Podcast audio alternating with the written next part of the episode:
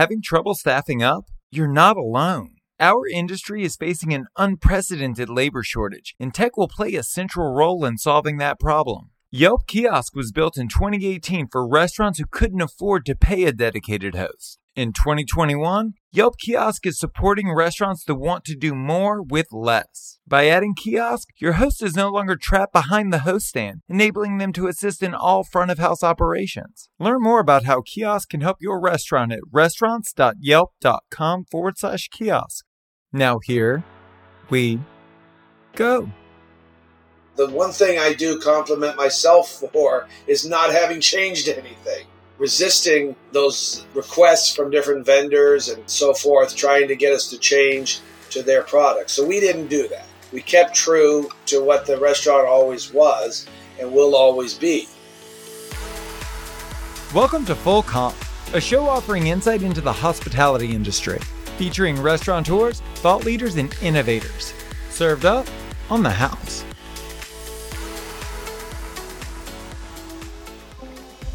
For 50 years, Randy's Donuts has been a Los Angeles staple.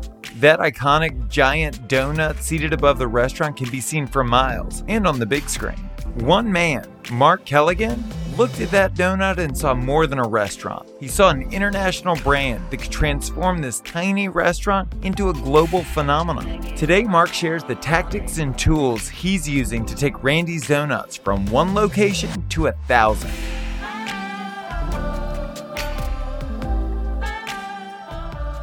Well, I started a legal career back in 1987 and I practiced until 2005.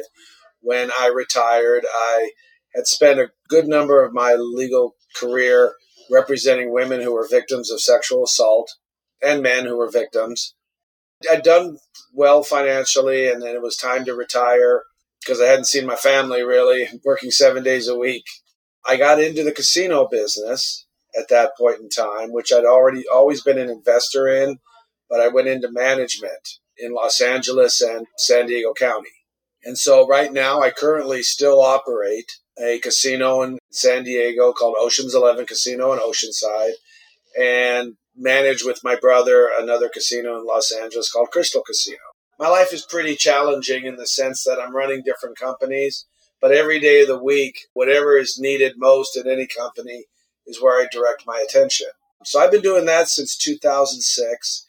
And lo and behold, about 2015, I had come to decide that this was definitely not a business I wanted my daughters in. And I was looking for a business for them that they could last with, stay together for a long time, and really truly operate as a family business.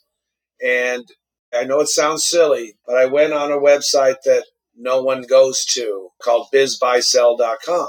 And it's a place where brokers who are selling businesses who don't have customers or clients to sell them to advertise their business. And I saw this one little line that said, uh, well known 50 year old restaurant for sale. And I wasn't even particularly considering the restaurant business. And I've always liked restaurants. We've operated restaurants in all of our casino properties. Going way back in time, I was actually one of the first, let's say, licensees or franchisees for Pink's Hot Dogs. I put them in another casino that we owned. That venture didn't last very long, but food's always been a passion. I've always wanted to get into ownership of food because it's very rewarding if you do it right. It is a risky business. Yeah, I mean, and that was going to be my next question, especially when you're looking at your children. It's the restaurant business is exceptional in the way that it's a low margin business, and most successful low margin businesses are high volume. And restaurants are exceptional in the way that they are low margin and low volume. How did you see that as like a solvent thing to pass along? There must have been a unique perspective there, is why I beg the question. But it was unique to the opportunity because when I started to look for an opportunity for them, again, I wasn't focusing primarily on restaurants. So I see this ad pop up and I'm thinking, you know what? I'll bet you it's one of the older Jewish delis on the west side of LA that have been around forever. And I thought, hey, my daughters being novices in the business world, it's something that if it's been around for 50 years, they should be able to keep it going for another 50 years. So when the opportunity came up, and I called the number and it was Randy's Donuts, and I said, oh my God, I can't believe that. And sure enough, I asked her, how much do they want? How much is it making? And I said, done, done, write it up. Because Randy's is just an iconic business here in Los Angeles. So you were familiar with the brand, yeah? Right. I mean, I was buying the brand. And when you look at it and you compare it, it's got a lot of great features. You talk about low margin, but it's low price point to me is more important than low margins. My dad always said, who's in the insurance business forever, you're better off selling a $500 policy 10 times than you are a $5,000 policy once. I like that philosophy. So it's not just getting into the restaurant business, it's getting into it with a recession proof price points. I mean, all of our donuts are under $4, most of them are under $3. And so when the economy is bad, when you're just having a bad day, you can get a treat for a couple of dollars or less. I see that as a model that's not going anywhere. And donuts by itself is what is referred to, at least to me, as a forever product. They're not going anywhere.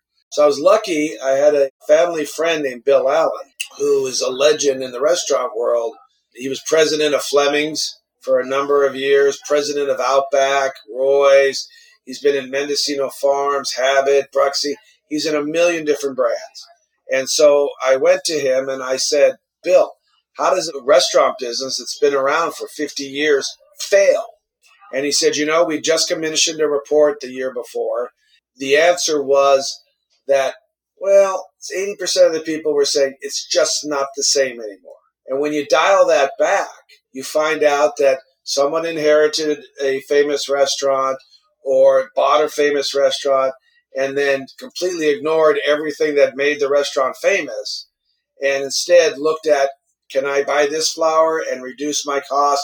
Can I do this differently? Can I use a different recipe? But before you know it, they've eroded the product. The one thing I do compliment myself for is not having changed anything, resisting those requests from different vendors and so forth, trying to get us to change to their product. So we didn't do that. We kept true to what the restaurant always was and will always be. And I think that's what's been a very important factor of our continued success. So let me dig a bit deeper into that because I guess my bigger question to you is what is Randy's Donuts? Is it the best donut you've ever had in your life paired with a world class cup of coffee? Or is it truly an incredibly large donut seated on top of a building? Either answer works, right? But in your mind, what is it? It's a great question because it's really a combination of the two. If you're a donut fan, you're going to love our donuts. Our donuts are the best. They truly are. You make everything by hand. We're using recipes that have been passed down throughout the ownership of the company. But more importantly, we only buy the finest ingredients. And so much so that we have ingredients made solely for us that no one else can buy. In particular, our raised flour, which is the main ingredient of everything. So we really spend a lot of time focusing on that aspect of everything. And I think that's really what has paid off for us. What we like to say is people come to see the giant donut, but they come back because of our donuts. We really believe that we produce a better donut than everyone else. Um, I know that sounds a little bit braggarty and so forth, but when you look at the donut field out, the marketplace, it really breaks itself into three segments. There are the neighborhood donut shops where every dollar they spend on their product matters because they're not selling very many of them. They have very low price points. They're generally what we call mom and pop shops. And they're in a class by themselves because they're not paying the money for the better ingredients and aren't employing better recipes. Then you've got us in the middle, and I'll go back to that. But on top of us are the gourmet artisanal donut shops that are $4 and up for every donut. That's not who we are. I liken ourselves to be more in the middle, more of an in and out burger type model. We appeal to everyone. We've got a great price point that keeps everybody happy. We're never going to be as low priced as a 95 cent, $1 donut that you can buy at your neighborhood store. That's really going to be yellowish in color and sweet and really not have the fluffy, the airness that we have in our donuts. And we're not going to be a $5, $6 creation of the chef of the day or the baker of the day. And again, they're different markets, they're different segments of customer. So when you acquired Randy's Donuts, I'm curious to know if you paid for a single unit donut shop, which shouldn't have cost you that much money, or whether you paid a premium for the brand, because it's not like restaurants get a 10x valuation. Whatever the restaurant makes is basically what the restaurant's worth. So I'm curious to know did they attribute a value to the brand? And did you pay a premium for that? No, they didn't, and no, I didn't. I paid 2.15 million, which was approximately a three, three and a half time multiple of their net income. So I paid a really great price for the business. And I also paid a price that really doesn't put a lot of value on the brand itself or the name itself. And that's obviously one thing that attracted me. I was kind of afraid that if everybody had gotten wind of this sale, that the price would go up a bit or a lot it's kind of funny. I say it in jest, but there's a lot of truth to it. I was getting death threats for three, four months after I bought it. Oh my goodness! Because eh, a little joking about the death part, but every athlete, every actor, every restaurateur that had ever been to Randy's over the years had always made a point of telling the two owners, the two brothers, great guys. They come to the store all the time telling them that, hey, when you're ready to sell, because they've gotten up there, let me know, let me know. And then they decided once they were going to sell to just hire a broker and go a more traditional route. So I really feel like I seized the opportunity of jumping on it. And you know what? Sometimes you get lucky. And I happened to see the listing the very next day. So, what was your plan? So, you're paying just over $2 million for it for a single unit restaurant concept. There were a lot who thought I was crazy. No argument. I would be one of them. But you obviously had a bigger plan. You saw the value in the brand, I'm assuming. Now, did you have a rollout strategy? Did you have a strategy to scale the day you bought it? Or were you like, I'll figure this out as I go? I had a strategy, but again, listening to Bill Allen, who I consider an expert in the business, he said, You know, Mark, I know you want to roll out more stores locally. And I know in the back of your mind you're thinking about franchising, which we're very deeply involved in at this point. He said, But I want you to sit with this business for a year and a half to two years and learn every single thing about the industry and about what makes the business who it is. And I said, Agreed.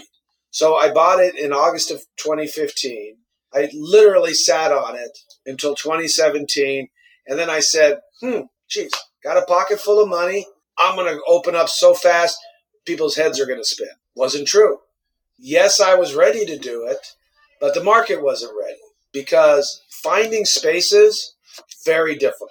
I'd gone through a couple of brokers before I found the broker that I have today, I've had for the last three years, is Ralph Cimaruzzi of Highland Partners in El Segundo and they specialize in just restaurants. And they taught me the real concept of, well, let me say it to you this way. The brokers I'd been using before would say to me, oh, here's a great opportunity in San Diego. Here's a great opportunity in Ventura, here all over the place. And he looked at me and said, that is the dumbest thing I've ever heard. And he was right. He said, you're better off growing organically from your location. So take locations that are close to where you're at and move out that way instead of just simply grabbing an opportunity 50 miles away here, 30 miles away there. And so that's what we started doing. And in the last three years, we've grown to six stores. We're opening a store in Santa Monica, and we're opening a store at Casino Morongo next year out in the travel center. Hopefully, just before Coachella brings them back all out again. But we're, you know, we have a store opening in Bakersfield with a franchisee next week. So it took a while to get our own company stores going. And the reason that we built six or seven of them was because we needed to prove our concept a little bit more. There were a lot of people in the franchising world who said, You've got this iconic beast over here, you're good to go. You needed to be able to show beyond this anomaly of this giant donut next to the airport that people are getting off the plane and the first place they're going is to the donut or the last place they go is pick up donuts before they get on their plane. And so we did that. We opened up a kiosk and we opened up inline stores. We've opened up a couple of more drive throughs, and we've been able to very easily prove that, yeah, this is a repeatable process. The franchising took about two years. You have to remember, and this is kind of a lesson, I would think, for anyone thinking about getting into the franchise world when you're operating a single store or even a couple of stores. Guess where all the recipes were? In my head baker's head. There were no manuals, no procedures, no training guides. It takes a long time to develop all that. So again, a year and a half for someone who had the best lawyer, who was already a lawyer, who understood, you know, we hired manual writers, marketing guys, graphic artists, everybody that we need to, to bring the pool together to do it. So the one thing I would say to small players who are thinking about expanding and getting into this world, be patient. It takes a lot of time to develop it as a franchise, no matter how great your concept may be. What did you learn by running a restaurant? What were the big surprises that came out of it? What were like, let's call it the foundational inefficiencies that you saw that as an outsider, you were able to come in and say, that doesn't make sense. There's a better way to do that. Were there any of those moments? A couple of the lessons I learned is that there is a very, very, very fine line between doing it right and doing it wrong. It's very easy to overcook something or to get lax in how you're preparing your product. So keeping those quality standards there, maintained at all times, was very important. And so I introduced right off the bat a philosophy in the store, which was anybody along the line, from the baker to the cashier, can toss a donut. If you don't feel that it's right, if you don't feel that it has enough icing on top or enough sprinkles, or it looks again because you do things by hand, it looks a little overcooked, maybe look a little undercooked. We pull them. The baker can pull it, the fryer, decorator, cashier, anybody can. So I empower them to do that to make sure that we sell a better donut and never sell one that's inferior. And so that philosophy has been very important to get into play, as well as the whole concept of, again, it's a fine line between doing it right and doing it wrong. And people get lax, people get lazy, people get tired at the end of the shift. So you have to constantly stay on everyone, keep encouraging them, like our bakers, for example. Forget what the state mandates as breaks. They need more breaks. It's hard work. You're physically taking a donut cutter and pounding that wood all day long to make it. And so we try to accommodate their needs and understand maybe it's less about dollars and more about putting them in a good work environment where they can continue to produce the top quality donuts that we like at a reasonable speed. I would assume that Randy's Donuts wasn't running a mid 2000s tech focused, marketing savvy operation by any stretch of the imagination. So, when you went into that original location, were you able to ratchet up top line sales by using modern day techniques? Not so much modern day techniques, actually, kind of more old school. The first thing I looked at that I'd been examining before uh, the operation was the speed of service. And I sat in the parking lot for days just watching customers. And one thing that I noticed was, yeah, the lines were long, but they were staying in the lines too long. So what did we do? We added more labor inside the house to service the customers, and we added windows. We added two more service windows. That made a world of difference for our customers at that location. As far as behind the scenes or back of house technology, donuts are either made by hand or they're almost completely made by machinery. We could certainly cut our labor costs by getting a cake sheet cutter, getting these other machines that take it from the fryer directly to the decorator. It's not going to produce the same donut. It just isn't. A couple of little things we did, which was kind of funny. I wish I had one here to show you when we were on camera. They used to fill their donuts with this stainless steel vat that had this giant handle that these little women were lifting the handle up pretty much above their head, bringing it back down, and they had to do that twice to fill one donut. I mean, talk about Mark McGwire arms. These guys, they, they must have gigantic arms. Well, in owning Randy's Donuts, you're kind of in the business of selling two things, in my opinion. The first is donuts, and the second one is less obvious, which is franchises, which I would be very curious to know what that overall experience has been like. I've talked to a lot of independent restaurant owners that started franchising with the idea that then they'll be able to work on their business, not in their business. And the, the franchise roadshow is difficult at best. How has that experience been for you? It's been challenging because of COVID. We started with our marketing of our franchising in the summer of 2019. We're getting hit by moms and paws all over the place. And I had made the initial decision that for the benefit of our franchising company, that we would only start with existing multi-unit operators in the restaurant world. And once we basically filled the country then we could go to mom and pa shops for fillers in different kind of places. So a lot of interest all the way through to the end of 2019, getting ready to sign deals, get down that port, and then bang, COVID hit. So COVID wiped out everybody for the whole year of 2020 domestically, barely had any response. And then as soon as the bell rung for New Year's Eve, we're getting hit up everywhere. People are seeing that COVID has an ending. So the guys who are thinking well ahead, and ladies, realize that if there's a good brand out there, I want to get on it now. So with that in mind, we were able to sell approximately 80 units for development in the western United States between Nevada and California. This is all in the last four months. In terms of legacy brands, is this something you would recommend to others? I know that, again, this situation worked out incredibly well for you, but do you see it as replicatable?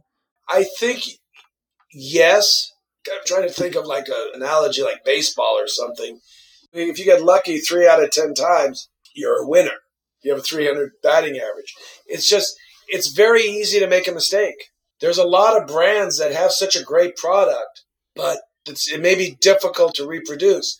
I think of a lot of brands that are out there that you look at and go, why aren't there more of them? Like LA, for example, has Philippe's sandwiches downtown. My God, incredible sandwich. Love it. Eat there all the time. Why aren't there more of them out there? They obviously feel probably two things. They make enough money with the one they have and they're satisfied, or they really worry about the ability to reproduce it with other management and other places. And this is their legacy. And they worry about it. I'm friends with Richard Pink, that obviously owns Pink's Hot Dogs, and he takes the same attitude. He's done a few licensing deals here and there, but for the most part, he's very concerned about anyone not making the dogs and the chili correctly, and that has stopped him from, I think, becoming a two, three, four, five, whatever hundred chain store. Oh, I get it. I was just at the San Diego Fair and Pink's had a booth. And so I got the dog that I always get when I go to the store in Hollywood, and it tasted the same. In that scenario, because we ordered food from a bunch of different places, it was the only one that was firing to order, which is incredible in that scenario that you're sitting in a booth that didn't exist two days prior but I'll tell you what, I'll bet you they operated it themselves. Oh, I'm sure. Pink's I'm sure. themselves went out and set that up. Absolutely. I would say that there was no degradation in the overall experience of eating that food. It was no different than eating it in the restaurant itself. It's incredible to think that they can duplicate at that level. Being able to duplicate, being able to reproduce is a challenge in and of itself. And then you've got a lot of owners of businesses that are very successful that they themselves are just so concerned about that ability and and again any degradation of the product the reputation or the name it is a leap of faith. For sure. My next question deals almost exclusively with the result of the pandemic which is there are tons of digital concepts out there. This seems like the, the easiest way to make money would be to turn to every donut store in the country and say listen do you want to own a Randy's Donuts Ghost Kitchen? This is what the five item menu looks like. You can post it through Uber, Uber Eats. We have a strategic partnership with them. And then you've got a thousand, ten thousand locations across the country through ghost kitchens overnight. Was there any desire to do anything like that? No, we looked at the ghost kitchen model, and I think that works a lot better for lunch and dinner brands than it really does for a pastry or a dessert category. We've looked at it. We have Dog and Duck as our public relations company. Great guys. They've really kicked a lot of great butt for us and to really get us a lot of publicity. We've got a good marketing team. But at the end of the day, the amount of whether it be Postmates, Uber, so on and so forth, is still a small fraction of the donuts that we sell. And it's just never become a high enough segment that I think it's worth ghost kitchening, if that's made up my own word, ghost kitchening for. And again, you're training more teams, you have those issues. This is an industry podcast. And at the end of every episode, I like to give the guests an opportunity to speak directly to the audience. There are thousands of restaurant owners and operators listening now. Do you have any advice or words of encouragement you'd like to offer? I would say stay true to your product. Don't let people talk you into changing what you're doing. If what you're doing is right, keep going with it. Don't rush into franchising. Definitely don't rush into making a deal with a private equity or a venture capitalist firm where you're giving up a big chunk of your business. There are those who are very successful in doing that in the restaurant world, but just be careful prudence is really the key here. And just remember, as hard as it is for you to do it, it's going to be that much harder for someone who's not done it for the last five, ten years. Keep the passion in your product. Don't let them touch your product and just keep pushing forward and take baby steps and not try big leaps. That's Mark Kelegian. For more on Randy's Donuts, go to randysdonuts.com.